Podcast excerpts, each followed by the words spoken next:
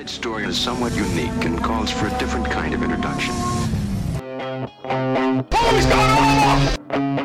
Today we are canceling the apocalypse! Wait a minute, wait a minute. You ain't heard nothing yet. And uh, this is? Lilo Dallas Multipass. Frankly, my dear, I don't give a damn. Houston, we have a problem. Have you tried turning it off and on again? Gentlemen, you can't fight in here. This is the war room. Now, where was I? Welcome to episode one hundred twenty-eight of the Blokebusters podcast. I'm Paul, and today we're going to be talking about the film Space Sweepers. And many of you are probably going, I'm sorry, what? And uh, yeah, acceptable. I, I can understand that some people might not know what that is. Uh, but before we actually dive into what that is, I should probably introduce the person that's going to help talk about it. So I was able to run into this gentleman online relatively recently and uh, got talking with the guy, and it turns out he quite likes science fiction. So I thought, why not have him on? And uh, uh, without any further ado, it is Robert from Science Fiction Remnant Podcast. How are you doing, sir? Doing great. How you doing? I'm not too shabby. Uh, actually, um, for... For people that know me personally listening to this, there may be one or two, uh, I I just took delivery today of the cabinets for our kitchen remodel. So I am sitting in the um, in the space that is now completely filled with boxes of cabinets and shelving and things like that. So uh, yeah, my my space is going to be crowded and noisy for the next couple of weeks. Uh, mm. However, today doing all right. Awesome, awesome. Well, that's a there, there's a good side to that, you know. You're, eventually, that's going to get settled and everything's going to look nice. Yeah, no, absolutely. Something we've been talking about for a little while, and uh, finally, actually happening. So, yeah, and, uh, yeah. As, as a result of uh, the pandemic, whose name we shall not bother mentioning on this uh, podcast, just because. Hell, people have heard it enough already. Uh, yeah, we actually ordered everything in January, uh, and it was supposed to turn up at our house early April. Wow! And uh, it, and it didn't. Uh, so it has turned up today. Uh, but yes, uh, halfway there. Now we just got to get the damn thing built. But uh, uh, but we'll get there. We'll get there. Better uh, late than never. Yes, exactly. Yes. uh, I. And so, yes, uh, before we dive straight in as well, uh, just a quick reminder for anyone listening or first-time listeners um, for this podcast here, if you want to discuss anything we're about to talk about or might talk about or have talked about or anything like that, you can find us on Twitter, Instagram, and Facebook at Blokebusters. You can go to blokebusters dot com, look at the lovely website. Uh, we are members of the All Ports Open Network, which are a fantastic group of uh, guys and gals there. So do go check all of them out as well.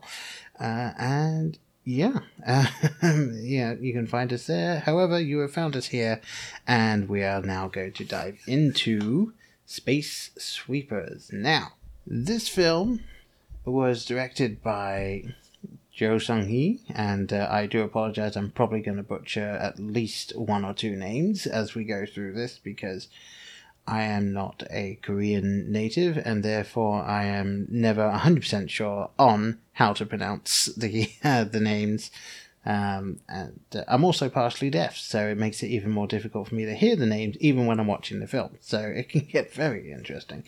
Um, however, yes, uh, directed by... Hopefully he said it right, Jo Sung-hee, and uh, there was a budget, a reported budget of roughly, uh, when translated into American dollars, twenty-one point two million dollars, uh, wow. And it it was supposed to be released last year, uh, but it wasn't, and then it was going to be released uh, you know, later last year, and then it wasn't, and so Netflix were like, yeah, we're going to buy the right to this. So it came out on Netflix on February fifth, which means there is no box office as of right now. um, only numbers that we can point to. And I will say that the viewership for this film. It debuted at number one in at least sixteen countries, wow. including, you know, South Korea and France, Malaysia, Croatia, and the Philippines. And it has been in Netflix's daily top ten rankings um, for eighty countries upon its premiere. And uh, yeah, it uh, it got twenty-six million household viewers in the first twenty-eight days. Wow. So, amazing. So, uh, yeah, it seems to have done well from that. Uh, and uh, obviously, we are going to talk about it now. So, uh, my, my first question then to you is, uh, how did you first hear about this film?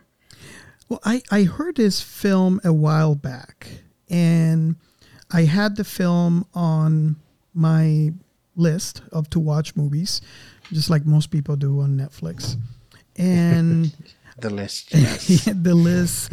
If you're familiar with the list, um, movies can get lost. And um, mm-hmm. it only took me talking to you to realize that I had this movie on the list um, that I have never watched since it released. And I was planning to after seeing those trailers.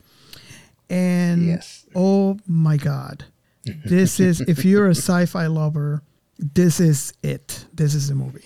It was amazing. Yes. Yeah, I mean, it's uh, apparently has been regarded as the first Korean space blockbuster, which, fair enough. Um, and uh, yeah, th- this film, I saw a trailer for it. Uh, it must have been at the end of last year, I think, is when they officially released the trailer for it. And my initial reaction from just seeing the trailer was, huh, this kind of seems like the sort of Korean in Korean version of a space kind of Western theme, sort of inspired by Firefly type stuff. Like, that was the feel I was getting, uh, especially when it comes to, like, it was quite clear that it was the crew of this ship that wasn't, you know, it wasn't the sleek ship. It wasn't. Uh, it's not your Star Trek. Mm-hmm. It's not. It's not that. It's uh, it's this ship that's holding itself together, as it were. Uh, and they're getting up to hijinks and stuff. And I, I, I was very much getting, you know, flashbacks to when I first found out about Firefly, and going into that. And then I was like, you know what? I'm probably going to like this, uh, especially when I saw some of the effects in the trailer were really good. Now, as we all know, effects in the trailer are not necessarily the effects you'll see in the finished product. Yeah. So I did have a healthy amount of skepticism that the entire film would uh, probably not live up to the polish of the trailer. Uh, and I will say I've come away from it. Uh, if I were to attempt to describe it to someone without giving away any of the plot, I have landed on this film feels like the live action version of a Korean based anime I, that is kind of set as a space western. Like, that's that's what I got. Very, very interesting you said that, because I got Cowboy Bebop vibes. I was, yeah, very much so. I, I haven't seen all of Cowboy Bebop. I'm still at the... Uh, yeah, I've seen the first few episodes, and then stuff got in the way, so I haven't yet finished it. Uh, but, uh, yeah, no, very much so. Like, that, that kind of... Uh, that kind of setting is... I mean, especially, you know, from what the opening is, before they actually get into the, the meat of the plot. Yeah, very much so. Yeah. Um... It's space scavengers. It's not. There's yeah, not a it's huge not, amount less. yeah, it's it's not. Uh, you know, and, and for all of you who actually has seen Cowboy Bebop and and eventually watched this movie, uh, it, it's I get vibes. It's not like this. It, it's similar in certain things, but it's not in all aspects of it. But I was no. watching this, and it was just like, oh, hmm. You know, and, and and it adds to the pleasantry of watching the and enjoying this movie. Yeah, no, absolutely. It's it's really interesting as I was watching it, like what I was getting out of it, because j- just through watching it, it was like, oh, okay, they they seem to have straddled that line of, you know, it live action, it's serious, they've got all this stuff. However, they have that slight that slight humor in it that you would expect from an anime, of the over exaggeration, like the um the slightly over the top reaction to things and stuff like that. Like they they've got those in here, uh, but it's not it's not so on the nose that you feel like they're overacting. Like it's it's a it's a very strange sort of um uh like hypocritical view when you're looking at it. It's like, you know, they they're technically overacting, but it doesn't feel like it. Uh, yeah, and, and you know, I for most of you that have listened to me uh, before, um, I you'll be surprised with the statement that I'm about to make, but um, I I watch a lot of um, what they call K-drama or or Korean T V, and um, I really enjoy those um, those shows. Um, I have not watched lately, but watching this, I can see all those aspects of, you know, within T V created for Korean T V, and, and all the aspects that I enjoy of watching those T V shows is all into this movie. So I was going to say, if you enjoy K-drama or Korean T V, you're really going to enjoy this more, this this film. Right. Yeah, and it and it's something where I myself have not seen any uh, Korean T V, at least to my knowledge. I have not seen any Korean T V. Uh, however, I I would say watching this, you I was definitely getting the feeling that this is from that side of the world, like, and not just because the majority of the cast were either Korean or um, or even European. Uh, it seems, uh, but uh, in the in the um, cast, I want to add this uh, f- for your audience members who have maybe watched uh, uh, K-dramas before. There was this uh, particular um, drama that um, it was in twenty sixteen uh, Korean T V that I watched the entire season. It's called Descendants of the Sun. Really great, great drama. Um, The main star of Descendants of the Sun is the pilot is in, in this film. Ah, great, act, great actor. I, that's the first thing that I saw when I saw the, the, the trailer, and I saw the guy. It's like, oh my God, he's he's one of my favorite actors. Wow, all right. uh, and and very very randomly as well. Uh, just in looking up some of the other people that were in it, because the the main cast uh, to really shine a light. So yeah, um, uh, Song Song Joong-ki, I believe I'm saying that right, is uh, uh, Kim Tae-ho, who is uh, the main character, mm-hmm. and then you've got uh, Kim Tae uh, as uh, Captain Jang, uh, and then you've got uh, this one I might mess up. Uh, Jin Seon-kyu, I think, uh, as uh, Tiger Park, which is a fantastic name. Mm-hmm. Uh, and, oh, yes. Uh, uh, Yu Haijin as uh, the robot Bubs.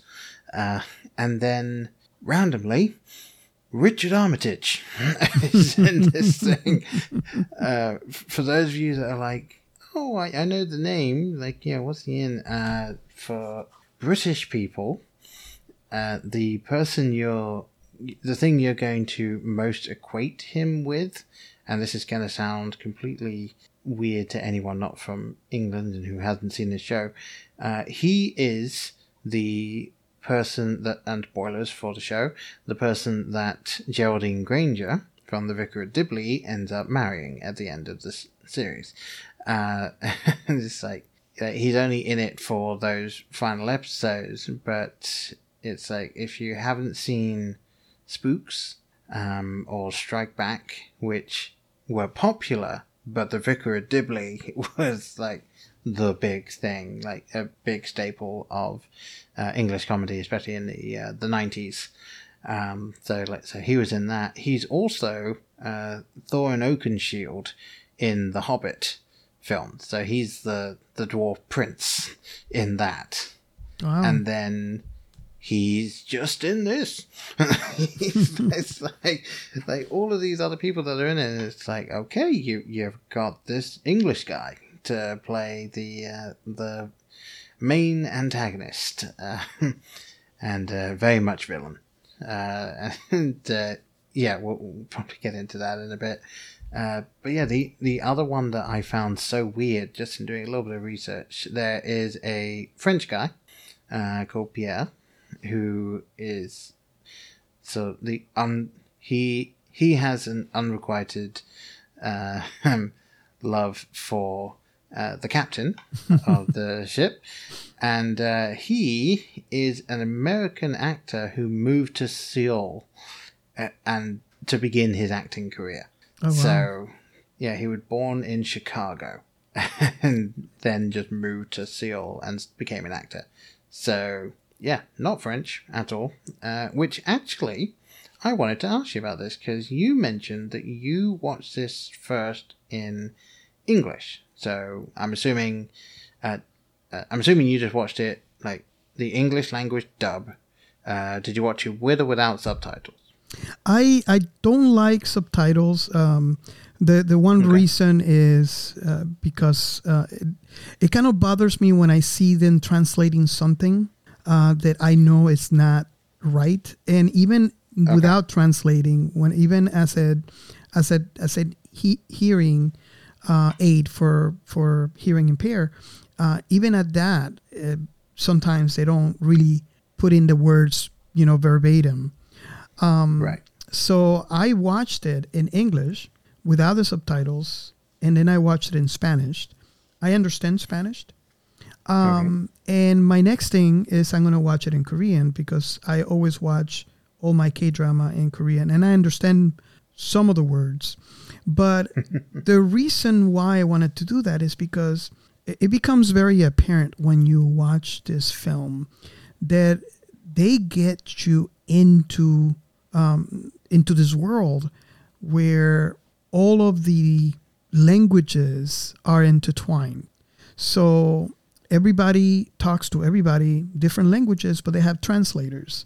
So it is very interesting, and I don't think I can recall a movie that had tried to do this in that manner.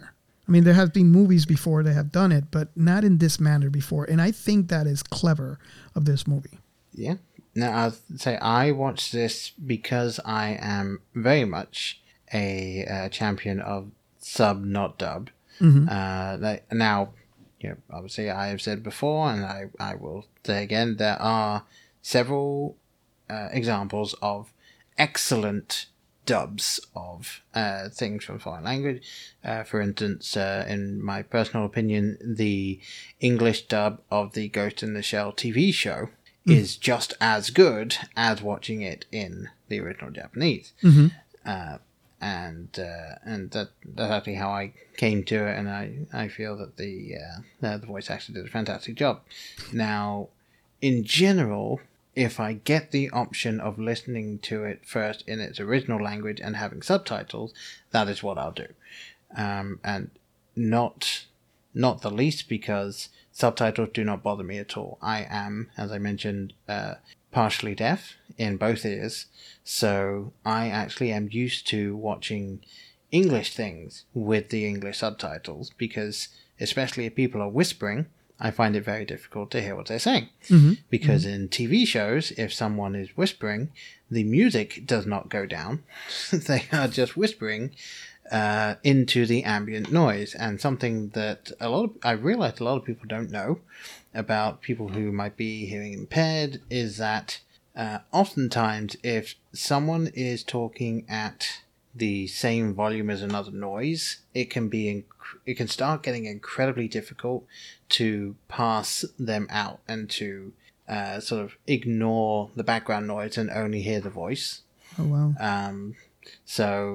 Uh, and and also, uh, something that uh, I did not realize until Adam Savage actually mentioned on his podcast, um, is that if you're talking to someone who has any sort of hearing impairment and they do not hear what you said, either it's too loud or they weren't necessarily paying attention the first time and you were trying to call to them or whatever, um, if when they ask you to say it again, you say it again at the same volume, it is harder for them to hear it than it was the first time. Oh, wow. And it's just it's just something about the way the brain works. It's because they couldn't hear it the first time. The brain expects that if you're if it's the same noise again, you still can't hear it. Like, it, it doesn't work. So you actually have to talk louder the next time. So, uh, so for me, whenever I'm coming across this particular instance in a show or a film where someone is whispering and it's there's ambient noise, so I can't hear what they're saying. It doesn't matter how many times I'm going to rewatch it, I'm not going to hear what they're saying. So, very often, um, but only if I'm watching a film by myself, because my wife does not like reading subtitles, uh, I will watch something with the subtitles on so that I'm not going to miss anything if someone decides to speak quietly or if the music happens to uh, you know, go into hypergear, as it often does uh, and that, in, uh, in action films. That, and that makes a lot of sense. It actually... Um, to to take it a little further, it, it even happens um, on sometimes when you're watching a, a film um, because of the ambient noise or the music behind the scenes. And I've seen it where I had to actually rewind it and put the titles on because I couldn't quite get what they said. So I can understand that part as well too. But yeah, yeah, this is something that I did not know, and it makes a lot of sense. It just... Yeah, no, it's it's something that uh, I've I've told a couple of people before, and you can just see that like click in their head of oh, yeah. Some, something just made a lot of sense to them. um, uh, but yeah, um, so I watched this in the original language, and as you pointed out, there are many people talking many different languages. So in this film, there is the uh, Korean people speaking in Korean, or um, yeah, I apologize if that is not the official name for the dialect, but uh, I, I do not know it off the top of my head if there is another one. Um, there are people who speak in English. There are people who speak in what I believe is sort of an Afrikaan style English uh, accent. There are people who in subtitles were speaking German, but I don't believe they were. Um, and there's the guy who speaks fr- with a French accent, but also speaks in English and speaks in French sometimes. Like, so there, there are many times where I was watching it and they didn't subtitle the people speaking in English because they were speaking in English, even though I had it set to Korean with the subtitles. Um, Uh, but luckily I was listening to it on headphones and it was working out quite well that I could hear everything that was, that was being said. Uh, but uh, yeah, it was really fascinating to me. The more I was going through that, I was like, is, like, at no point do they have ingrained subtitles in the film. If you know what I mean? Because like, yeah, you know, some some films would do that, especially if it was uh, them talking in... Uh, let's say it was an English film, and then any time anyone was speaking in a different language, there would be huge subtitles like that are obviously ingrained in the film itself. Mm-hmm. Um, and and they didn't do that at all. It's entirely based on which subtitle group you're looking at and uh, if you even want subtitles for what's being said. So it it was fascinating to me to, to see that. Um, because, like you say, I don't think I've seen a film that does that before, and it so accurately represents what it would be like for everyone to get out there. And, you know, um, even speaking technology-wise, we have those sort of translators now. Like, there are earbuds you can buy that will translate up to, like, forty different languages in real time. So... That's wild. Know, if every... Yeah, if everyone is wearing those, as they would be in this type of situation, yeah, there is no point where you would be unable to understand everyone because everyone has these translators. Yeah. Um, actually, I don't know um, how interested in Hitchhiker's Guide to the Galaxy you are. Very. Uh, it's not come up yet in our conversation, but uh, yeah, the uh, the idea of the Babel fish... Uh, Douglas Adams created that, which is a fish that goes in your ear and feeds off your brain waves. However, it gives you the ability to instantly understand any form of verbal communication uttered by any sentient being. And the reason he created that was he didn't want to invent the technology for it. He didn't want it to be something where it might go away or anything like that. So he was like, sod it. Here's something that will make you understand every language. Now I don't have to deal with it. Yeah. Uh, and so it was it was really interesting to see. Like, you could tell everyone had all these Bluetooth headsets in, uh, basically. Uh, and the way that they explained it away was probably, again, just one of the best little bits of exposition without just an info dump uh, that I've seen in a long time, when it opens with the main character going to see someone who then starts complaining that their translator is not working. Yeah. Like, that's, uh, it's like the opening, what, thirty seconds yep. of the film, yep. um, basically. And they're like, oh, so that explains, oh, we're not going to hang a lantern on this one. Okay, we're moving on. And yeah, that's it. So, yeah, no, I, uh, I, I was very impressed from the beginning, um, on some of the choices that they made and everything. So, one thing I actually want to get onto um, first is something that people that have been listening to this podcast for a long time will be absolutely shocked to hear me say, which is, I want the soundtrack to this film. I want it now. Oh, nice. And I want to listen to it again, because, my God, the music and even just the ambient sounds in this film were perfect. Very, very immersive. I I loved it. It was, it was yeah. It's really amazing. It get, gets you just so invested. Any time they were performing any kind of, like, you know, fantastic maneuver in their uh, in their spaceship, it was just accompanied by this awesome either electronic sound or even just kind of uh like almost felt like a, a sort of old school alternative rock at times, like just uh, some of the heavy beats that were coming out of it. Like, it was just phenomenal. I am going to watch this film again uh probably next week, because I have a couple of things coming up that I need to to do first, uh but yeah, I'm gonna be rewatching this thing just just for that, just to get into it, because um Uh, and uh, I I don't know if you have any specific examples, uh, but I will say the first time that you get to see Tae-ho driving and uh, the maneuvers that he's pulling off and the music in that piece, like, like that was like, holy shit. that was that was such it, such a fantastic moment for me, and uh, it really made me realize that the music is going to be as big a part of this as anything else. And for me, like, that's saying something, because the soundtrack has always been, for me, as as I say, being partially deaf, has always been the least important part of the film. Wow. Um, and not uh, not trying to uh, you know, put down any you know. any composers or anyone or anything like that um, for any of the other films I've seen. It's just that because of my particular uh, handicap for when I'm watching the films, that has always been the least important part. And yet in this, it's just uh, it was just as big a thing as anything else in the film. It it helps it helps in the immersion, um, and especially.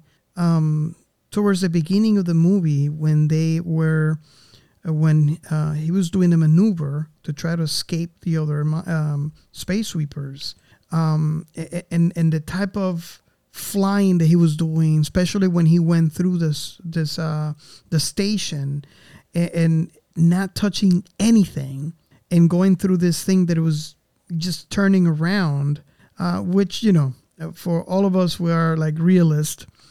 Um, we know that this is not even possible. This is not how you do it in space, but it doesn't. It, it doesn't matter.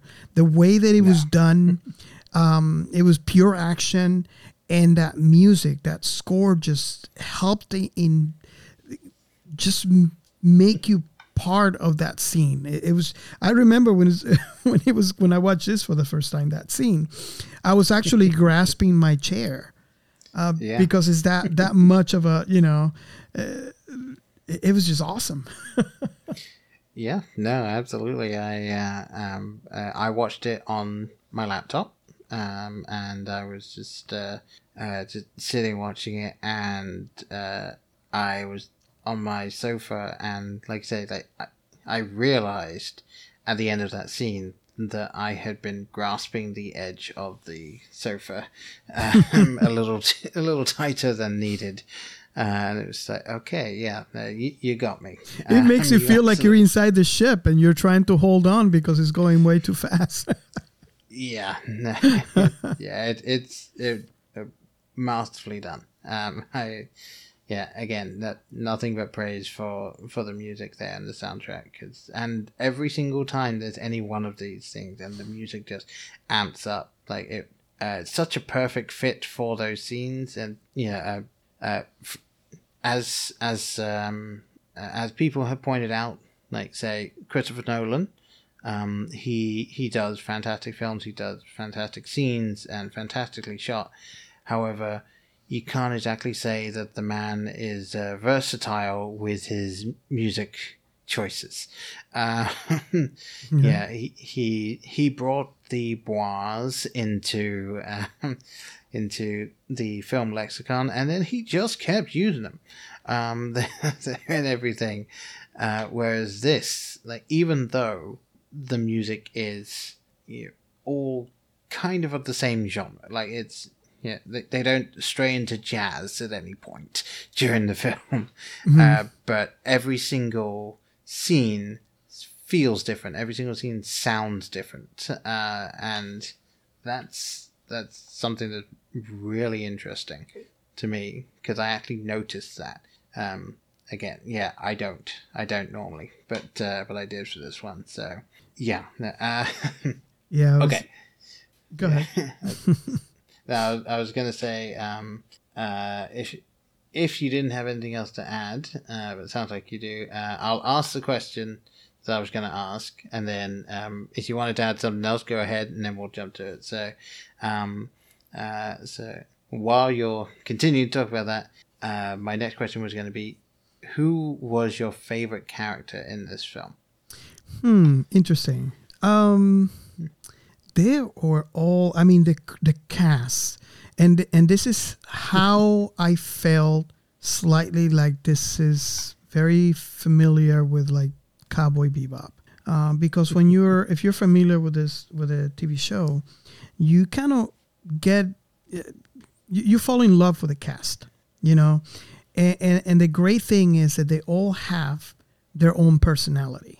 Um, I, I would have to say the robot if I have to pick one. Um, yeah, because I don't know. It's just uh, the, the, the, the, the non-care attitude, the, um, that I am here to try to save you kind of attitude. Um, it, it I just found it uh, kind of funny. Uh, especially when when she said, you know, all these grown adults and I'm the one that has the money. I can't remember the exact quote. Uh, but that was just, it got a chuckle out of me. But uh, yeah. they, if you watch this movie, you realize why I find it so hard to, you know, to like, you know, I'm picking the robot right now because I had to pick someone. But if you realize, if you watch this and you, you, you realize why it's so hard to actually pick one, because you fall in love with the entire crew of this ship, you know? Yeah. No, it's, it's, it's fascinating watching it because, uh, and, And again, like it's not, um, you know, it's not apples to apples comparison, mm-hmm.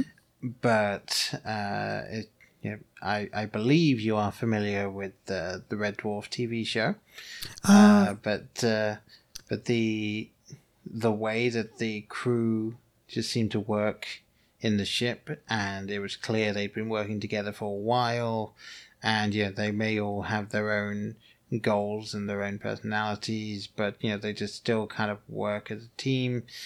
Uh, like I was getting Red Dwarf-esque vibes off of this um, uh, with the characters, and so yeah, it's very difficult to pick. However, I was going to say Bubs as well, definitely my favorite, um, if only because there was never a point in this when I was looking at Bubs and thinking, oh, that's a C G character. Mm-hmm. And you know, for someone who is entirely a C G character, like, that takes some doing, and the personality that they assigned to it, the polish that they had for the graphics in it, um, and and even just some of the scenes where where Bubs is harpooning other ships and just flying around, like, it, definitely, I think my favorite shots in the film are Bubs using the harpoon in space. Oh yeah, uh, just because of just how solid those shots are, and the like, just the little reactions, uh, and obviously uh, we will be doing spoilers for the film, so this is probably the first thing that could even be classed as a spoiler so far. Um, is when Bubs's harpoon breaks. Oh, yeah. And like, you feel that moment when Bubs even says, like, my harpoon.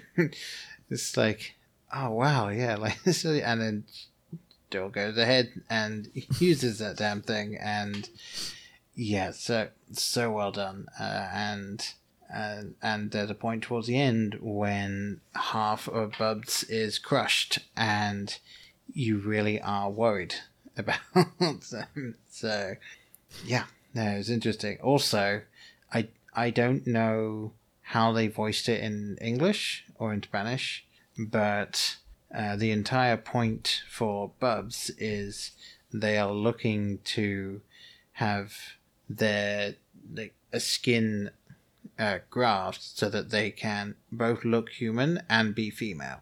Yes. But in the Korean Um, audio of it, throughout, as far as I could tell, throughout the film, until like, and even at the end, voiced by a man.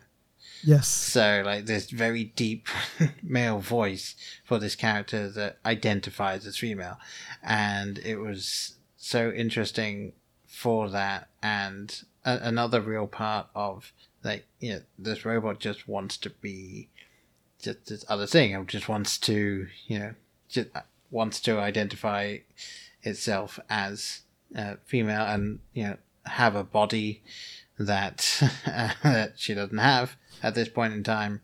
And it's so interesting that they put that in there. And uh, and again, something that a lot of Western films seem to struggle with is if you have a character like that. Yeah, and you don't need to shine a spotlight on it in every scene and have them complaining about one other aspect of the fact that they are not this way and they need to change for everything to be better. And it's like, no, I mean, you know, this character's drive is that they want money. Mm-hmm. That's the drive. You know, the, the end goal is uh, obviously to to look human and to be female. But for the most part, the most important thing is the money. Yes. Yes. So, like, yeah, again, I, I, I love the fact that it was such a non-thing in this film that uh, that, that is like everyone's just like, yes, we know, like, yes, we if we all want money, it's fine. I, uh, I keep on referring to the robot uh, as a her, and, and uh, speaking from the Spanish and the English track, they did the same. You know, they, they accomplished their job because it sounded uh, male. Uh, but right. After I realized, you know, that, that she, notice how I'm, I'm still doing it right now, she. Mm-hmm. I, I don't call it it because that would be what a robot would be, but I kept on calling it she all throughout the movie. And, yeah. um, and she said it on one of those occasions that she wants to be very feminine. And I think in one of the conversations that she was having is um, she said that she found um, a skin uh, graft that she can have done um, in the black market for, I think it was two thousand dollars, but she didn't want to do it because she's afraid that they would laugh at her. Um, and I would, I would guess that because based on what I saw when she was looking at the computer monitor, There was the skin draft normally costs, I think the cheapest one that I saw on the skin mo- the, the monitor was uh, thirty thousand dollars. There was one for forty thousand dollars and there was one for eighty thousand dollars. Um, so based on that, and the fact that she said she can get that done for two grand, uh, I would understand why she says that they would probably laugh at her, because it might not be the best type of job that she can do, right, but it's all she could do at that moment. But she chose not to because she's, you know, that's feared. She was, she wants to be feminine, and having people laugh at her because of some botched job might not be something she wanted it to do. Yeah, and and. Yeah, it's interesting at the end, and you, you got to see her new body. Oh, and that was awesome. Yeah. That was awesome. Yeah, that, that's so well done. And uh, the and the conversation that she has with uh, with Dorothy, uh, or God named, whichever name you want to go with, uh, and it's just like, look, here are the voices I can, like, this one's fine, like, whatever, and then, uh, yeah, Codnin basically says, well, no, I, like, I like you with this voice, and she's just like, well, yeah, but I want a different voice. Just pick one of those. Yeah, uh, but yeah, the, the interesting thing that I, I found with this film is, uh, number one, like we've mentioned, the, just the sort of multi- culturalness to the film, uh, again, was such a non thing. It's like, yeah, this, this is what it's like. There was no explanation about all of, you know, all of the countries ended up working for the space race or things like that. Like, yeah, there, there was nothing about that. It was just, you know, you're straight into it, and this one group of people speak French. This one group of people speak Russian. This one group of people like speak Korean. And yeah, it, like that was so well done. And then yeah, I don't know. Uh, once again, um, I'd say the English person uh, is playing the villain. Um, I don't know what it is about English people. Uh, we seem to be uh, constantly being hired as the villains uh, in some of these films. But yeah, I, I think I think it was really fascinating to watch the progression of Sullivan as the villain, because you knew from the start that he was going to be the villain. Like, just based on the fact he's running the place, like, you know, he, I believe it's like he's one hundred fifty something years old, uh, if I'm remembering correctly. Uh, but you know, he looks like he's forty. If that, you know, um, and there's zero explanation as to why um, at at that point. Uh, and he's just talking about how, you know, everything is going to be great. Look, we've started doing all of this stuff. It's all working fine. And like, you realize, well, yeah, it's good for him. It's good for the people living on this little pristine chunk of rock in space, but for everyone else down on Earth, it's terrible. And to see basically the descent into madness that yeah.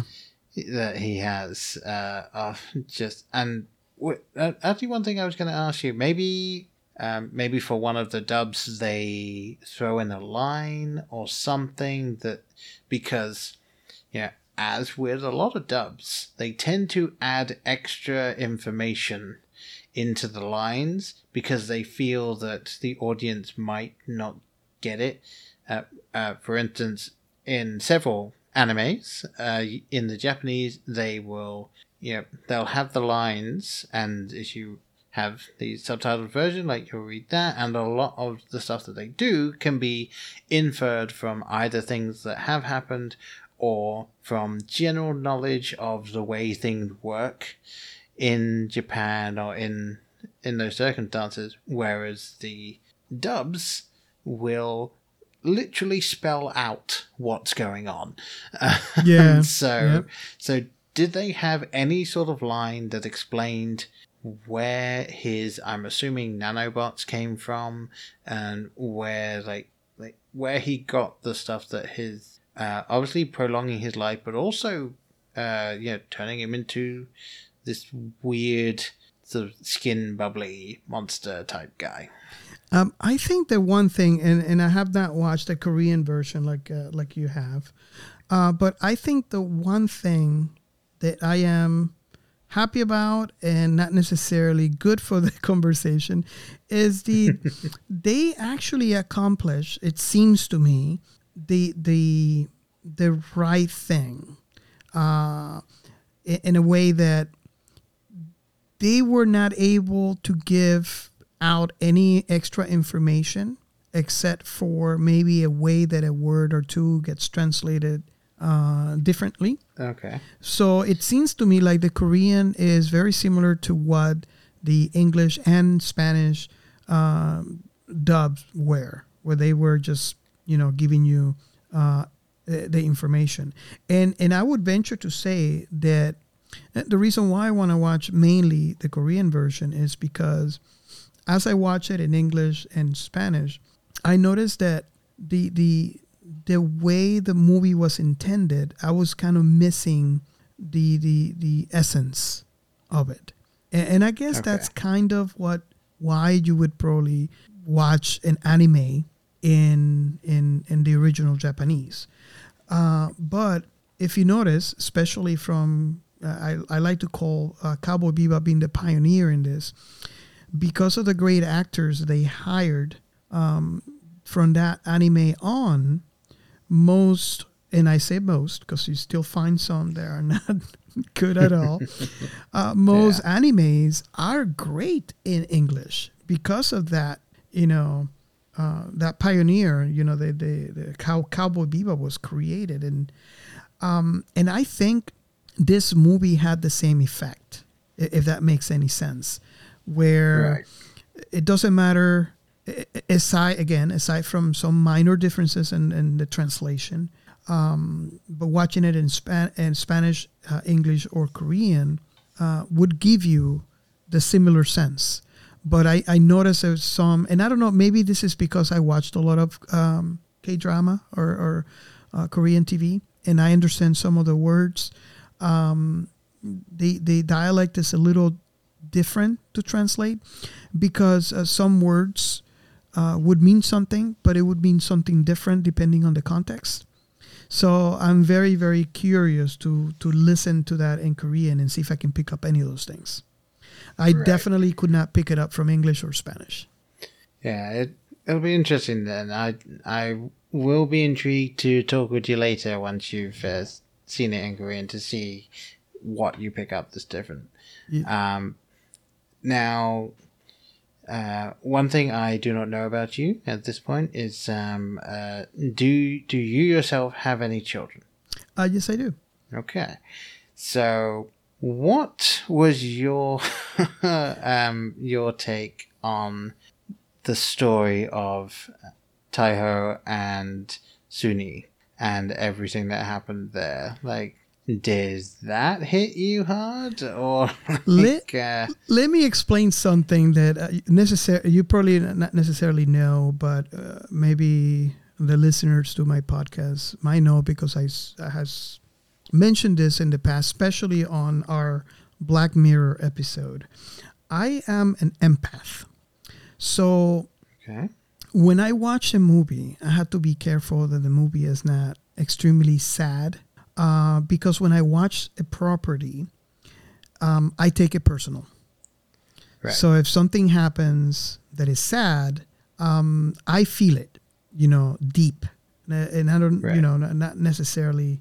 Uh, to give an example, uh, the episode that we recorded on Black Mirror, uh, if you listen through the episode, um, Giancarlos mentions that he looked at my heart monitor and my heart monitor kept the lowest at one hundred twenty beats per minute.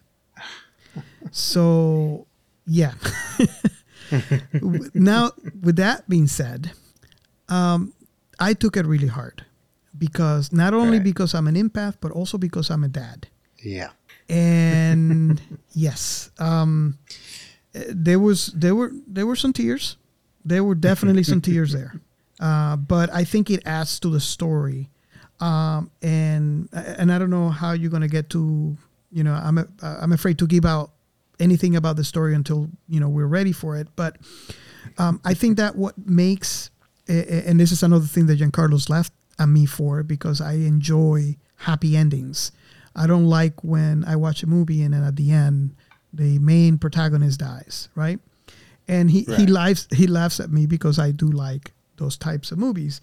Um, well, this movie has a happy ending, but because of the struggles and because of what happened to him and his daughter, um, that was very tragic, makes that ending so much sweeter. Yeah, no, absolutely. Because yeah, I... Yeah, anyone that has been listening to the podcast for a long time knows that in general, I'm a heartless bastard. um, like, you know, especially at the beginning, a uh, few years of this podcast, like I would watch anything and, you know, people would be talking about feeling sad. And it's just like, well, I mean, I, I guess you can feel that way if you want. Like I just, I wouldn't get it. Um, however, I will freely admit that ever since becoming a dad and and all of that, like I I now understand a lot more of the things that had completely eluded me before. Um, you know, I I always have struggled to be able to understand like how other people might be feeling, or like really really struggled with like. And, you know, this is the heartless bastard part, um, like, caring mm-hmm. about, you know, the plight of others and things like that. Because, like, uh, because I'm completely unable to empathize with someone if I've not been through the same thing. However, uh, ever since becoming a dad, uh, even though I I can't necessarily empathize with exactly what he's going through, like... I'm able now to understand what it might feel like. um, mm-hmm. Yeah, and, and to, to see those things happen on screen to children uh, now, yeah, don't like it. Uh, so, um, so yeah, like watching this and seeing, and uh, for those of you listening that might be a little surprised that I haven't actually gone into too much detail about it yet, like I am genuinely holding some of this back because I'm going to be suggesting that everyone listening to this watch this film, and I don't want to give too much of it away, which is again very different to what we normally do on mm-hmm. this, but Um, but I'm going to have like a final thing to say at the end of this that will kind of sum up my feelings on that. But, uh, but yeah, the, the things that, that happened to Suni and the way that his character handles it, like it's, it's really gripping. Um, and they, and something that they don't go into for a while. Mm-hmm. So, so you get to see his reaction to Dorothy, um, as she is known at the beginning, and it seems odd. Like it's a bit of a weird reaction. Like if you if you think about it, and then it's about thirty, forty minutes later that we find out, oh, that's why he's reacting this way, because it's reminding him of his uh, his daughter, and well. daughter yeah um, yeah it's and it's it's really really interesting to me how like how they were able to do that, and it, like in this film that is about such fantastical epic like action adventure, and they were able to get so much heart into it, like it it was astounding to me, um because Uh, and it's probably just because I can't think of an English language film that I've seen that has managed to thread that line as well as this one did. Yeah. And it's just, it's such a breath of fresh air to have watched this film. um, this film is definitely uh, unique. Um, yeah. You have to, you have to experience it for yourself, and, And, you know, I'm I'm curious. I, I r- truly want to know what other people have um, have to say about this film, because um, it is that unique, that film. Yeah. Yeah, really, really. It's so unique. And something that I'm intrigued by is, and I don't know if you know this, um, they are making a second film. Oh, yes. Bring it on. Yeah. Bring it on. I, I so want a part two to this thing. Yeah. Now, uh, now, at this time, based on what I've found, uh, which isn't much, there has, they have not yet announced if all of the main cast are coming back, um, or even if any of the main cast come back. However, I'll be honest, I can't see a second film doing that well without getting them back. Um, so at the very least, getting uh, the main four back. And I can tell you yeah, something I, about that. Um, in Korean drama, and, and it's, it's very different than how, you know, the, the, the T V series are done here, which right. It has its pro and its its cons. Like, uh, for example, here, when you have a T V show, you're, you're sold, well, you sell that T V show to the to the studio by the pilot. And then they right. they buy on X episodes. Maybe they buy a season, because right now I think what they're doing is they're buying seasons. If the ratings are not good, you don't get renewed, so they're, you know, you don't have a season two. Right. Um, how they do it in Korea is they buy, they get a buy-in on the entire season as as the original work. So okay. that's, and I don't know if you if you have seen this, but if you go through all the, the properties on on Korean T V shows, you'll notice that they don't have, for the most part, there's there's always exceptions. You don't have season one, season two, season three. That it doesn't. It's not even part of. You find maybe one or two. They have maybe a season two, but I would I would venture to say ninety percent of the T V is just the name. There's no seasons, and it, okay. for those few that you find they have maybe part two or season two, most of the cast doesn't come back. Hmm. So I'm kind of curious to see if this is going to replicate into the movies, because it seems like they, and then they record everything and, and they release it, which I think is very dangerous. Um, there was a T V show that I was watching that has to be put on hold for, I think it was two or three months because one of the cast members had an accident during filming. So oh. they film and they release, they film and they release. It's not like here where they film everything and then they release it slowly. So they do things a little different. But I wonder if this method of filming in Korea will translate to film, especially when we're talking about a streaming media like Netflix. Because to be honest with you, I agree with you. This film, if they don't have the entire cast, and, and I'm not saying the entire cast, meaning the, you know, everybody in the movie. Uh, I just want the main crew of that film. If they're not in, I don't think this part two might do as good as the the film that we just watched, because there's that chemistry. And I think that yeah. that made it, uh, it, it, I think the film was so great because of that chemistry.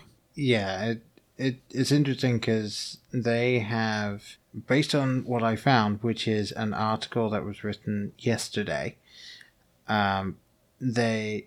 they have announced that the preparations for the sequel have started, and that uh, the sequel to, and I believe, uh, again, I'm attempting to read something that is the uh, the English letters version of the name from Korean, uh, and it's uh, Seung-kyu is uh, what it was called in Korean.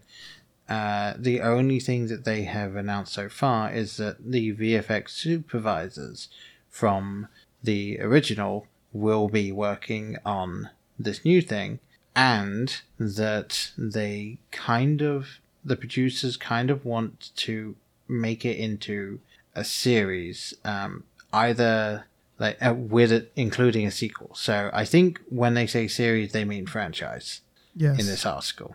Um, so...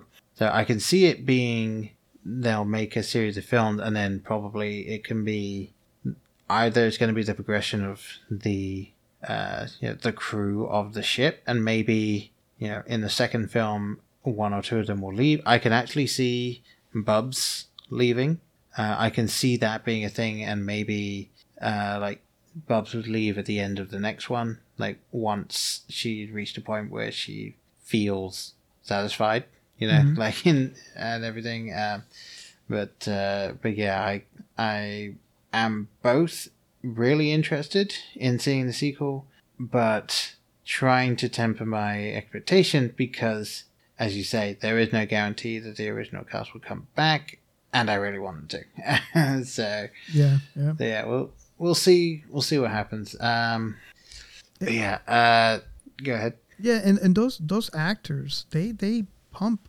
shows like there's no tomorrow. So it is possible that, you know, they will reach out to them and they might be busy with another project, and and they have right. to either postpone the movie or do it without them. And and that even that happens even in Hollywood. Uh, we did an episode on our latest episode is on um, The Wrath of Khan, and it it almost happened to Ricardo Montalban when they they wrote the script, uh, and and I think people completely forgot to hey maybe we should call him, and then they wrote the script with him in it. And then someone realized, oh crap, we gotta reach out and see if he is either willing or want, you know, either want to do or, or can do. Because remember, at that time he was doing uh, fan- Fantasy Island. So yeah. local, locally for us, he was able to manage, and, and they were able to work around Fantasy Island.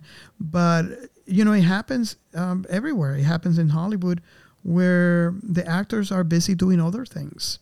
And, and and it would be up to the studios to to decide if they want to postpone it for this actor or if they want to just replace it and get the thing going, because, you know, it's all about the money in the end, uh, you know, at the end of the day. Yeah, absolutely. And uh, obviously the next one will, uh, you know, going going at this with a somewhat optimistic viewpoint, the next one should be absolutely fine, released in cinemas, and everything will be okay. Uh, so we'll have to get a box office. So yes, definitely the uh, um, the end goal here will be to churn something out probably quickly, uh, and uh, you know, get it so that they can actually see some really viable profits. I mean, obviously Netflix buying it and, you know, getting the distribution rights and all of that, Netflix probably covered uh, the budget for this thing, uh, and and then some. So yeah. yeah, I'm I'm intrigued to see more, at least from, you know, from the studio that made this, the the effects people that made this. Because yeah, this film is stunningly beautiful. Uh, like it, yes, it, it's something. Something that really floored me, especially when I then found out what the budget was. Like, th- there's no way in hell that you could have told me while I was watching it that this film was made for a total of under twenty-two million dollars. It's incredible. Like, yeah. There's, it's, the special effects is like, amazing. It, it's a big budget film on, on, on, a, yeah. on a T V budget.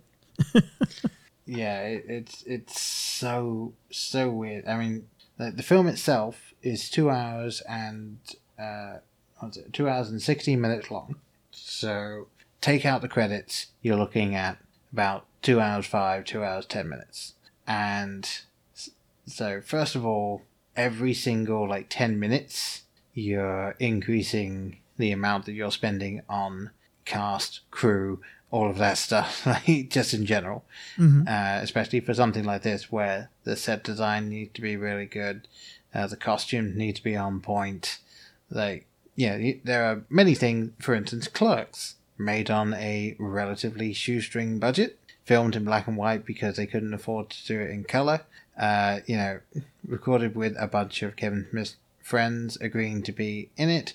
Recorded at night at the place that he worked during the day. Like, it's something like that.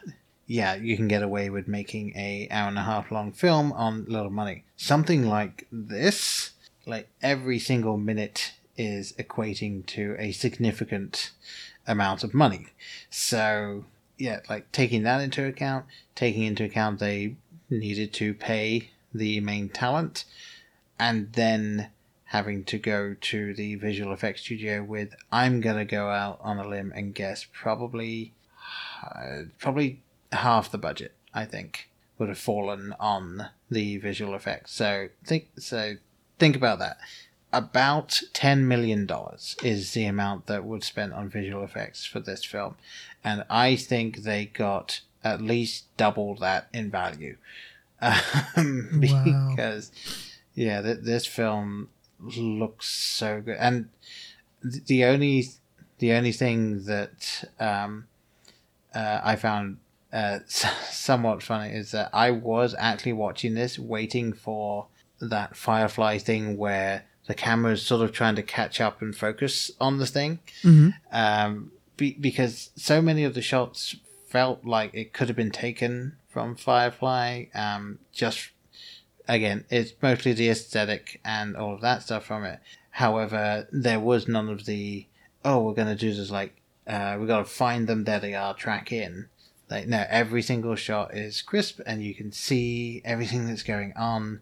And again, if you think about that, that means all of this time was like, it had to be rendered. Uh, they had to do all of this great work on it. It has to stand up to being seen on a big screen. Like, it, it's something that I think I'm going to keep going back to and rewatching just to get that visual, uh, visual overload again and again of just how stunning it is. Um, uh, and.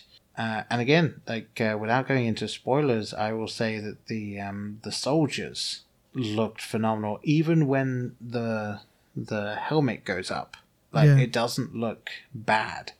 Uh, uh, so yeah, it's, it's so so fascinating. Um, and the uh, the only question that I have left really is something that uh, we very very tangentially mentioned, but not actually touched on. Which is, what what do you think of the MacGuffin being just this young girl? Like, and the several misdirects that happen around that and everything is... Because it's something that, definitely from the trailer, the trailer did a good job at sort of red herring it a little bit. Uh, and then... in the film itself, as you're watching it, like, you're never one hundred percent sure what's going on until about halfway through uh, when it comes to Dorothy. Uh, but uh, but yeah, like what what did you think of that? And uh, did like was there any part of that that felt at all forced to you? Because uh, and I know that might seem like a leading question, um, and uh, and I have yeah I have my own answer to it and uh, and all that, but uh, like. You know, what what did you think of, rather than having them go and get, you know, the Infinity Stones or go and get this thing or just happening to uncover this evil guy's plot that they're just going to foil? Like, what did you think of them having this little girl being the thing that they needed to protect? It, it was kind of like... I, I felt almost as if they did a great job and make making everybody feel, or I'm not feel, but see that they felt um, outgunned, uh, and in turn right. making them feel like the underdog. Um, which, if you know, I mean, this is great because everybody likes to root for the underdog, and I, I, I think maybe that would be the best way that writers would have come up with a story to make it feel as it, it turned out to be, um, because they're, they're, I, I felt rooting for them, even though, you know, we continue to think of alternatives of what they could have done differently than what they did in the movie. But uh, in the end, it, it felt as if I was root, rooting for them nonetheless. Uh, I don't know if that answers your question. It's, it's kind of like... I, I, I almost felt that the formula was right. Uh, it, it still didn't take away from the fact that I was kind of arguing with the T V. no, yeah, it, um, yeah. As I say, it pretty much answers this question. It's it's something that, uh, and I'll say yeah, the reason that I was asking the question the way I was uh, is because when I was thinking about it, just from the trailer, mm-hmm. the prob- the only problem I had when I was looking at it and going, okay, like, this could be interesting, is when it was like, okay, so this this girl that, at least from the trailer, is this robot or android that is the MacGuffin. Like, that, that is the thing that uh, mm-hmm. the plot centers around, and so on. And so I was like, okay, okay, let's see what happens here, because it could be well done, mm-hmm. uh, or it could be literally the um, like the Ashley from Resident Evil four, where it's just this side character that is being dragged around uh, and constantly getting them in trouble. It's like, oh, for God's sake, come on. Um, and I really, really appreciated the fact that as the film went on, like, she was no longer the MacGuffin. There was so much character development mm-hmm. with her and with the other people on the team. There was so much plot progression that you really began to understand what was going on at, again, pretty much the perfect pacing level for something like this. Because it very easily could have been rushed, and it very easily could have, from probably from, yeah, even several directors that I can think of now, in again in Western uh, cinema, where they might just want to take a little longer. They might want to let some scenes go on longer than they need to, or throw in a couple of scenes elsewhere that, you know, might add to some of the other characters, or might give you a little bit more of Sullivan or something like that, but would really mess with the pacing. And yet this film, uh, pretty much like with The Martian, actually, I don't think there's a single scene in this film that is wasted.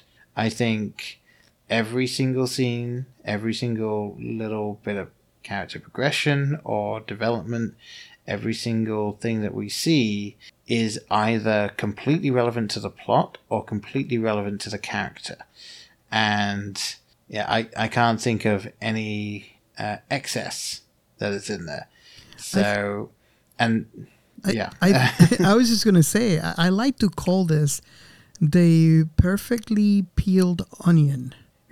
it, it, they were peeling all the layers at the right time and at the right moment. Because this thing, yeah. when you start, you think it's this thing, and, and then you, oh no, it's this other thing. And then, oh no. oh, it's this other thing. And, and it's just like, it, it, it's kind of like almost as if they're guiding you through the story. Um, it, it, and I think it was clever. Um, this is That's why I like to call it the perfectly peeled onion. yeah, it it something that, again, it was just such a refreshing change of pace from Western cinema. And, you know, nothing against Western cinema. That uh, it's, my absolute favorite film of all time is, and probably always will be, The Shawshank Redemption. Uh, like, and so many films that I've seen recently are just awesome, just like just amazing. And uh, I will I will champion several directors that I like uh, for until the end of time. But this thing, basically, for us, I live in America. I only have access to Um, mostly American um, like cinema trailers and things like that at this point in time, so I was completely unaware that this film was coming until a few months before it was dropping on Netflix. And like, it just came out of left field for me. And then when I sat down to watch it, and I stayed up way too late to finish it, because I was not not finishing this film. um, And I, I, I, I realized, I realized then, yeah, I, I, I realized as that was happening that I was like, okay, I like this film. it was, it was like, I, I absolutely could have stopped watching it uh, about thirty minutes before it was over, uh, gone to bed, and got up the next day. I have about twenty-five, thirty minutes from when uh, my wife and daughter leave to drop her off at the daycare, my wife gets to work, to when I need to start work at my home office that I had set up. So I absolutely could have finished it this morning when I was well rested. I wasn't going to do that. like, like I was finishing this film.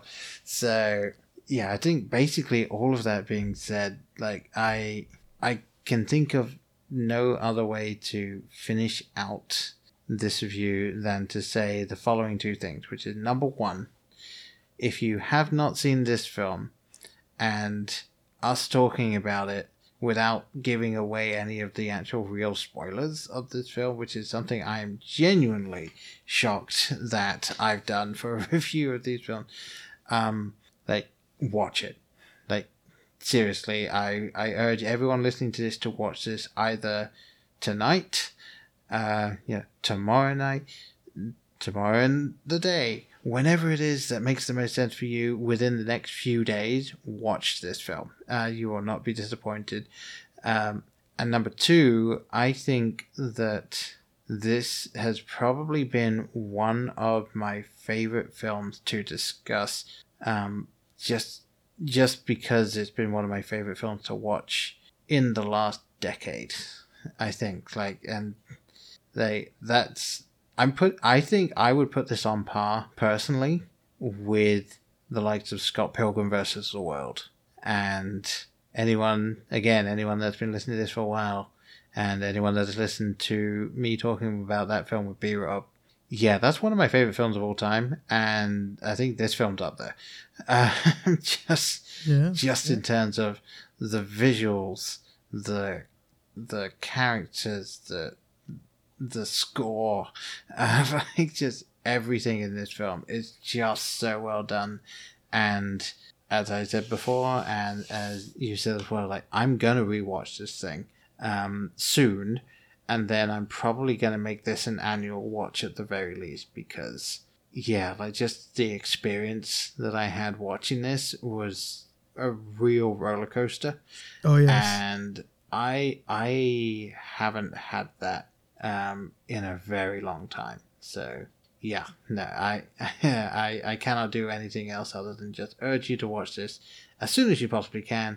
And uh yeah, I'm gonna toss it over to you, you there, Robert. So um the uh, uh what would your final thoughts be for this? Well, I was gonna end my final thought by saying that there's only one regret that I have about this film, and is that it ended up on my list, and now is when I get to watch it. That is the only regret. This movie is that kind of movie that I should have watched as soon as it came out. And, but you know how list goes, and life gets in the way. Mm-hmm. And by saying this, I'm saying a lot. I mean, if you haven't watched this film, you should go watch it now. Yeah, ev- everyone that has this film sitting in the list, uh, it needs to go to the front of that list now. Yeah. you you you'll yeah, you'll thank it, us. You'll thank us later. Yeah, I mean, yeah. Obviously, if you're someone that prefers period dramas um, over sci-fi, okay, you can give this one a pass um, for now. For now, mm. uh, once you finish watching uh, Bridgerton and uh, and all of those other things, and you've reached a point where you're like, okay, now what what should I watch? Maybe shove it on. You might enjoy it. You never know. But uh, yeah, for anyone that enjoys sci-fi, for anyone that enjoys, um, you know, any of the type of cinema or even T V shows Uh, coming out from uh, Korea and, and uh, the other Eastern markets as well. Like, seriously, give this a watch. It is probably one of the like the best pieces of art I've seen coming out of uh, coming out of that side of the world in quite some time.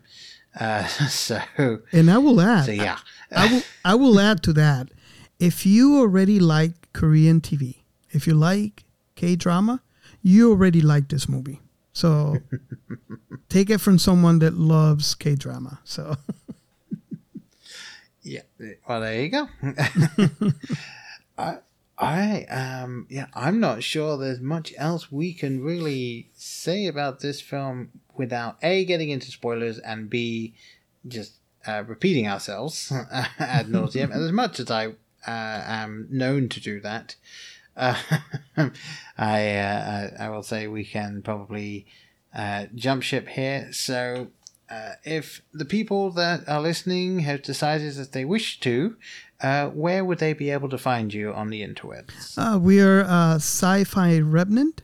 Um, we're a podcast about uh, sci-fi properties altogether. Uh, via, you know, it could be f- uh, film, T V, uh, books, games, and, and we're everywhere. Um, wherever you listen to your favorite podcasts, you know, so Apple, Spotify, wherever, we're we're everywhere. So you can. Uh, Uh, reach out through uh, Twitter at Sci-Fi Remnant uh, if you'd like to uh, reach out to us uh, personally. Yes, yes, and and do do that. They are uh, lovely fellas. Thank you, thank yes, you. Uh, no, no problem at all. uh, and uh, and as I said at the beginning, if you want to find uh, Blokebusters everywhere, literally just search Blokebusters. You'll find us. Uh, uh, when Google says, "Oh, did you mean Blockbusters?" Just say no, um, and then you'll you'll find us. Um, uh, but yes, do uh, if you enjoyed this show or any of the other shows, and you've been completely putting it off because hey, you don't think about it. Trust me, I do that as well. If you could give us a rate, an honest rating, I'm not going to sit here and say you need to give us five stars because if you feel we're a four star podcast, then I'm not going to be the one to tell you no, absolutely not. Do not put that. Like yeah, I. We live for honest feedback, and uh, one of the things I love about uh, Twitter and everything is that it, you know, people can interact with you and give you their honest feedback, and I ad- I absolutely welcome that, and I would uh, happily have a discussion with anyone about anything that's been said in in this episode or any of the other episodes. Uh, so do reach out, um, you know, give us a, a rating review on wherever it is you find this podcast. Uh, And then go over to Sci-Fi Remnant and uh, give them a rating review too, because hey, they deserve it. Uh, thank you, thank you. And oh, oh no problem at all. Uh, uh, but yes, uh, I think with all of that being said, uh, I have been Paul, and this is Robert, and I'll see you next time. Bye. In case I don't see you, good afternoon, good evening, and good night. Hang on a minute, lads. I've got a great idea. Uh. Louis, I think this is the beginning of a beautiful friendship. You're still here? It's over. Go home. Go.